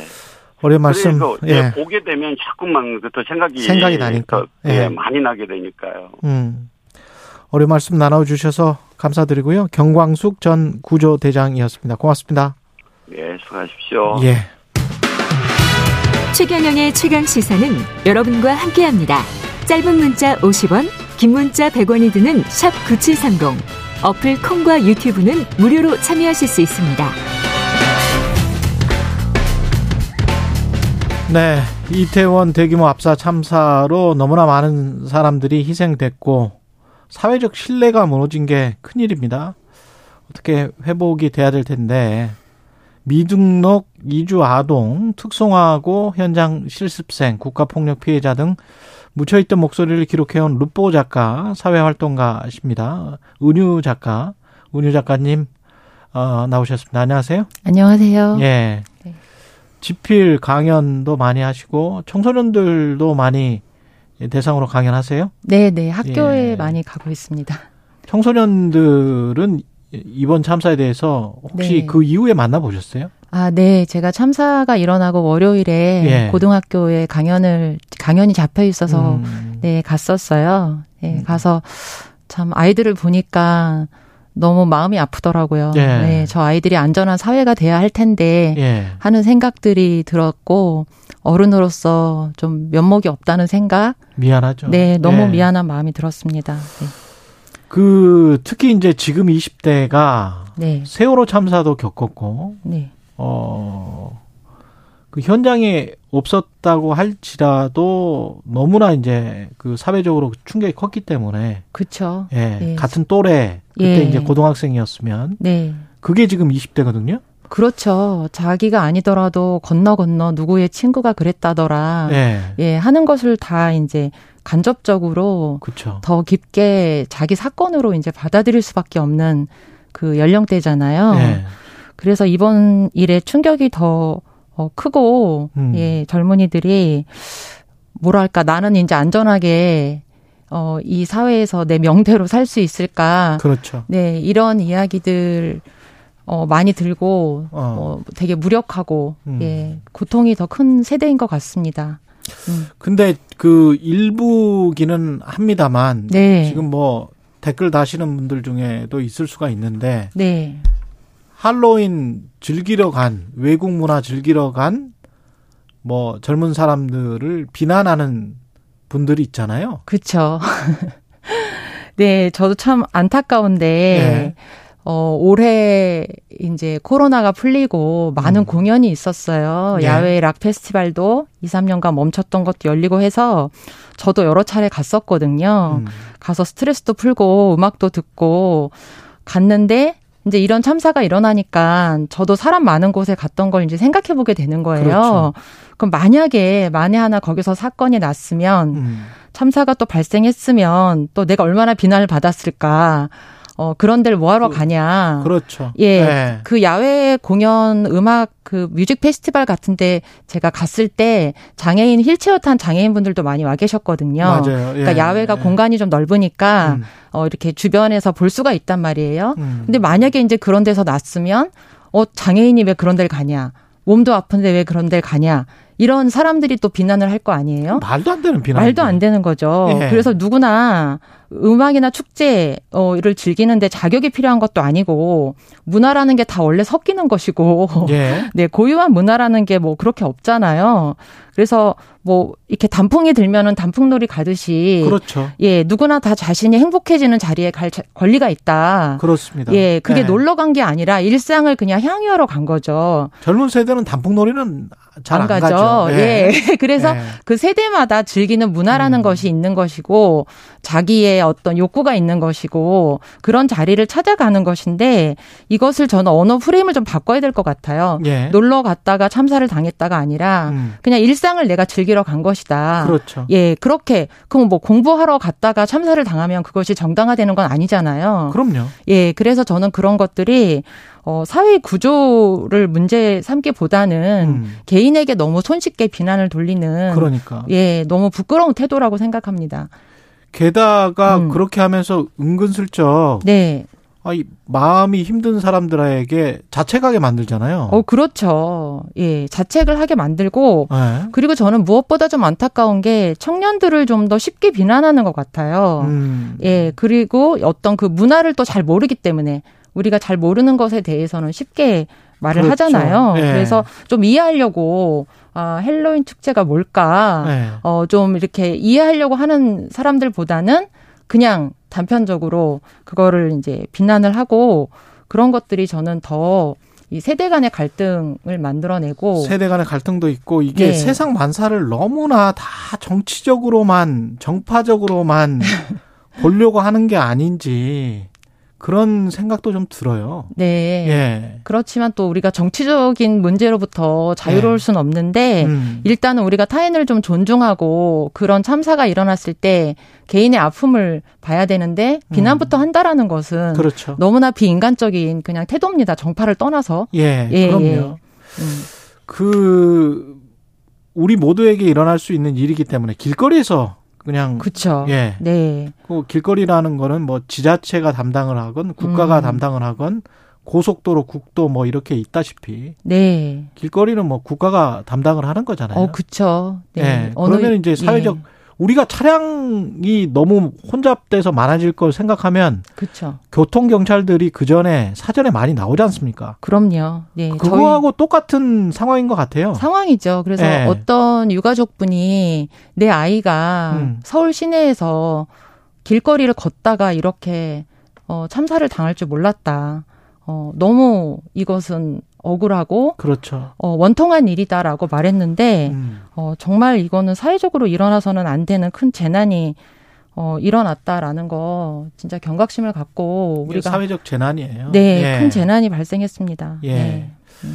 그 정의도 확실하게 그렇게 규정을 해야 될 것 같고요. 사회적 대참사가 일어난 겁니다. 그렇죠. 저희가 예. 세월호 참사를 겪은 지 지금 8년밖에 안 됐는데 음. 또 다시 이렇게 젊은 이들을 한꺼번에 어, 잃었다는 것에 좀 모두가 좀 깊은 반성의 시간을 갖고 네 이것을 다시 일어나지 않게 하는 음. 예. 좀 우리가 더 많은 논의들이 있어야 될 것 같아요. 그 전에 뭐 특성화고 현장 실습생의 죽음 음. 뭐 이런 것을 기록하고 네. 취재하고 왜 죽음을 통해서 네. 뭘, 뭘 보여주고 싶으신 거예요? 아, 이렇게 예. 기록, 기록하시, 네, 기록하는 네. 이유가? 제가 네. 이제 특성화고에 다니면 네. 음, 고3이 되면 현장 실습을 나가거든요. 그래서 근데 현장 실습생들이 이제 그 안전하게 일을 하고 어, 배워야 되는데 그렇죠. 어. 거기서 이제 예. 사고가 나서 목숨을 잃는 경우가 많이 있어요. 예. 그래서 제가 이제 그 김동준 군이라는 아이의 음. 어, 죽음 그리고 제주도 생수 공장에서 일하다가 목숨을 잃은 이민호 군의 어, 죽음 이것을 이제 르포로 취재를 해가지고 좀 사회에 알렸는데 이런 어 존재들, 그러니까 사회적 약자들은 어, 평소에 이제 목소리가 잘 들리지 않잖아요. 그래서 그런 구조적인 어, 차별, 그러니까 비가시화돼 있다가 이런 죽음을 통해서만 존재가 드러나는 거예요. 저는 근데 이런 것이 학생이나 뭐 청소년, 청년, 노동자를 존중하지 않는 어, 그런 사회에서 일어난 그 비극인 거죠. 그 어, 사회적 그래서. 약자의 위치가 네. 죽음을 통해서만 드러- 이슈화되고 거죠. 드러날 수밖에 없는 구조가 있네요. 그렇죠. 그래서 그런 일이 일어날 때 우리는 아, 참 청소년 노동자들, 청년 노동자들 일하다 죽었구나. 이렇게 어 생각을 하면서 어 내 자식은 혹은 나는 어 저런 공부 열심히 해서 위험한 일자리 피해야지 이렇게만 생각을 하는 거죠. 그래서 불안정한 이런 노동 환경, 일하다가 죽는 어 노동 환경의 문제점이 항상 사회적 의제가 되기보다는 그냥 개인이 짊어져야 될 어떤 형벌이나 짐처럼 돼버렸어요. 그래서 이렇게 해결되지 않는 많은 문제들이 이제 죽음으로 드러나고 어, 많은 이제 트라우마로 드러나고 하는 것 같아요. 예. 예, 이런 산적한 산적한 문제들. 그러니까 우리가 놀다가 죽고 일하다가 죽고 저희가 이제 산업재해 사망률이 가장 높거든요. OECD 국가 중에. 예, 그렇죠. 예, 그러니까 이런 것들이 다 겹쳐서 우리는 그럼 어디서 뭘 해야 되냐? 예, 어디서도 안전하지 못하다라는 예, 그런 지금 음, 불안감들, 예, 두려움이 지금 팽배해 있는 것 같습니다. 근데 이런 참사가 있고 난 다음에 네. 그 정부가 네. 국가가 미리 대비를 못했던 거는 질차 받아 맞을 마땅하고 예, 근데 그 이후에 국가 애도 기간을 뭐 5, 일까지 네, 사망자 분향소 네. 뭐 그다음에 뭐 근조가 안 보이게 음, 이렇게 일괄적인 말이랄지 행동 양식을 을 공고하잖아요. 그렇죠. 뭐 본인들은 공고하는 게 아니다라고 했다라고 지금 말은 하지만 네. 말을 바꾸지만 폭력 아닙니까? 어, 그쵸. 그래서 이제 이런 애도 기간을 강제적으로, 어, 한, 선포를 한 것을 두고 애도 계엄령이다. 이렇게 표현을, 어, 하더라고요. 근데 네. 그 말이 딱 맞는 것 같아요. 그래서 이 애도 기간에 뭐, 문화 행사 같은 것들이 많이 취소가 됐어요. 뭐, 음. 공연이나, 어, 지자체 행사들, 축제, 지역 축제 이런 거 있잖아요. 네. 그래서 여기 저는 저도 또 공연을 11월에 하나 이제 예약해 둔 게 있었는데 예매해 둔 게 그게 취소가 된 거예요. 네. 그래서 저도 어 이태원 참사가 일어나고 그 공연을 가야 되나 잠시 고민을 했었는데 네. 근데 이 세월호 아니 아니 그 세월호 때도 그랬고 코로나 전국에도 그랬고 이 문화예술계 종사자들 예 공연에서 계에서 일하는 분들은 어그 생업이 거의 다 그렇죠. 중단됐었거든요. 네. 근데 이번에 참사가 일어났다 그래서 또 공연을 안 가면 그분들의 또 일자리가 어떻게 보면은 그렇죠. 예, 빼앗기게 되는 거잖아요. 네. 그래서 아 가야겠다는 생각이 들더라고요. 왜 번번이 이런 참사가 일어났을 때 어, 행정 관료들 그 책임 있는 분들은 다 자기 자리 지키고 있으면서 예, 이런 문화예술계 노동자들이나 젊은 청년들만 늘 피해를 입어야 되느냐. 그러면서 일괄적인 엄숙주의 를 그렇죠. 강요하잖아요. 강요하죠. 그래서 네. 누군가는 공연을 즐기는 것이 애도가 될 수 있고, 음.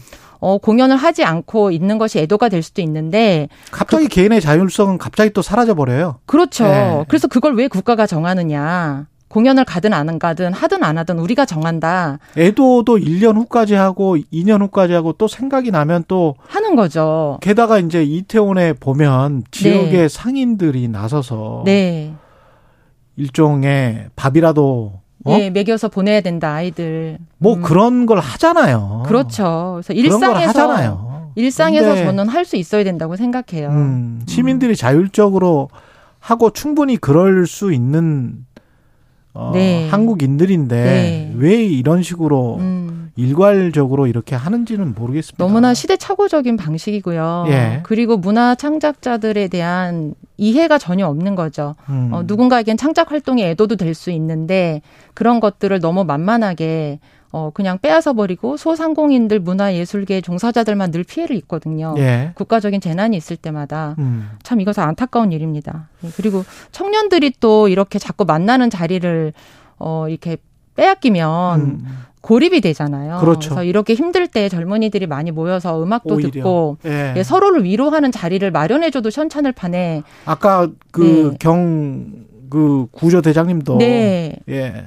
혼자 있지 말라고 그러시더라고요. 어, 그럼요. 이럴 네. 때일수록 모여서 서로 위로해야지 혼자 있으면 사람이 너무 어 죄책감만 키워지고 그러면서 이타적인 행동이나 연대나 이런 것들을 좀 전염시키고 어, 그럼요. 네. 네. 그래서 우리가 지금 뭐 큰 참사가 일어났지만 또 미담도 많이 나오고 있잖아요. 네. 예, 서로 얼마나 위했고 그 위기 상황에서 타인을 위해 얼마나 우리가 노력을 다 했는가 하는 그런 공동체가 지켜야 할 어, 인간의 모습 예, 생명을 소중하게 여기는 그 사람들의 이야기도 어, 많이 나오고 있기 때문에 예, 그런 것들을 우리가 더 많이 나누고 어, 대비를 하면 그런 자리가 많이 마련돼야 된다고 생각합니다. 음. 그 각자의 자리에서 자기 네. 일을 열심히 하면 네. 우리 사회가 나아질 수 있습니까? 각자의 자리에서 우리가 자기 일을 한다라는 저는 네. 사회적 약속이 있기 때문에 굴러간다고 생각해요. 그렇죠. 가령 제가 오늘 여기 나오기 위해서 음. 버스를 탔는데 버스가 안 오면 안 되잖아요. 그렇죠. 각자의 자리에서 일을 해야 되고 어 많은 그 시민들은 일을 합니다. 근데 음. 사회적 고위층에서 일을 하지 않아서 이런 참사가 일어났고요. 그렇죠. 그것에서 국민들이 큰 분노를 하는 거죠. 음. 네, 이 사회적 약속이 지켜지지 않았다. 그럼 우리는 이제 앞으로 어떻게 내 생명과 안전을 지킬 것이냐. 예, 우리가 살아갈 권리가 이렇게 침해를 당하고 있잖아요. 예. 행복할 권리. 예. 예. 모든 것이 지금 예, 이렇게 다 망가져 버린 상황에서 음. 너무 비통한 예, 현실이라고 생각합니다. 예, 은유 작가였습니다. 감사합니다, 네. 작가님. 네, 감사합니다. 예. 북한이 동해로 탄도미사일 한 발을 추가 발사했다고 조금 전 합참이 밝혔습니다. 예. 11월 3일 목요일 KBS 일라디오 최경령의 최강 시사였습니다. 고맙습니다.